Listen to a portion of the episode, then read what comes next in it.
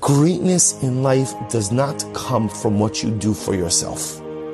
Greatness in life comes from your attentiveness, your love, and your dedication to the other. You know, the Lubavitcher Rebbe says something truly beautiful.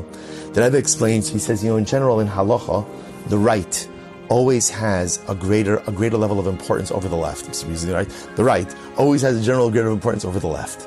So that's the halacha. That's the halacha. Yamin kodem. The right is always dominant.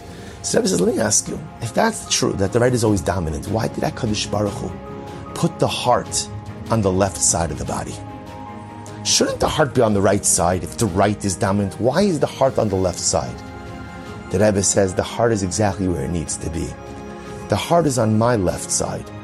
But when I stand opposite you, my heart is on your right. My heart is on your right.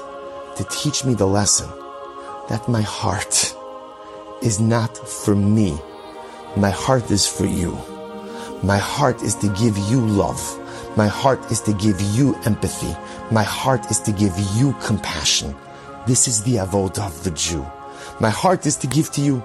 My hand is to give to you. My identity is ultimately solidified through what I give to the other.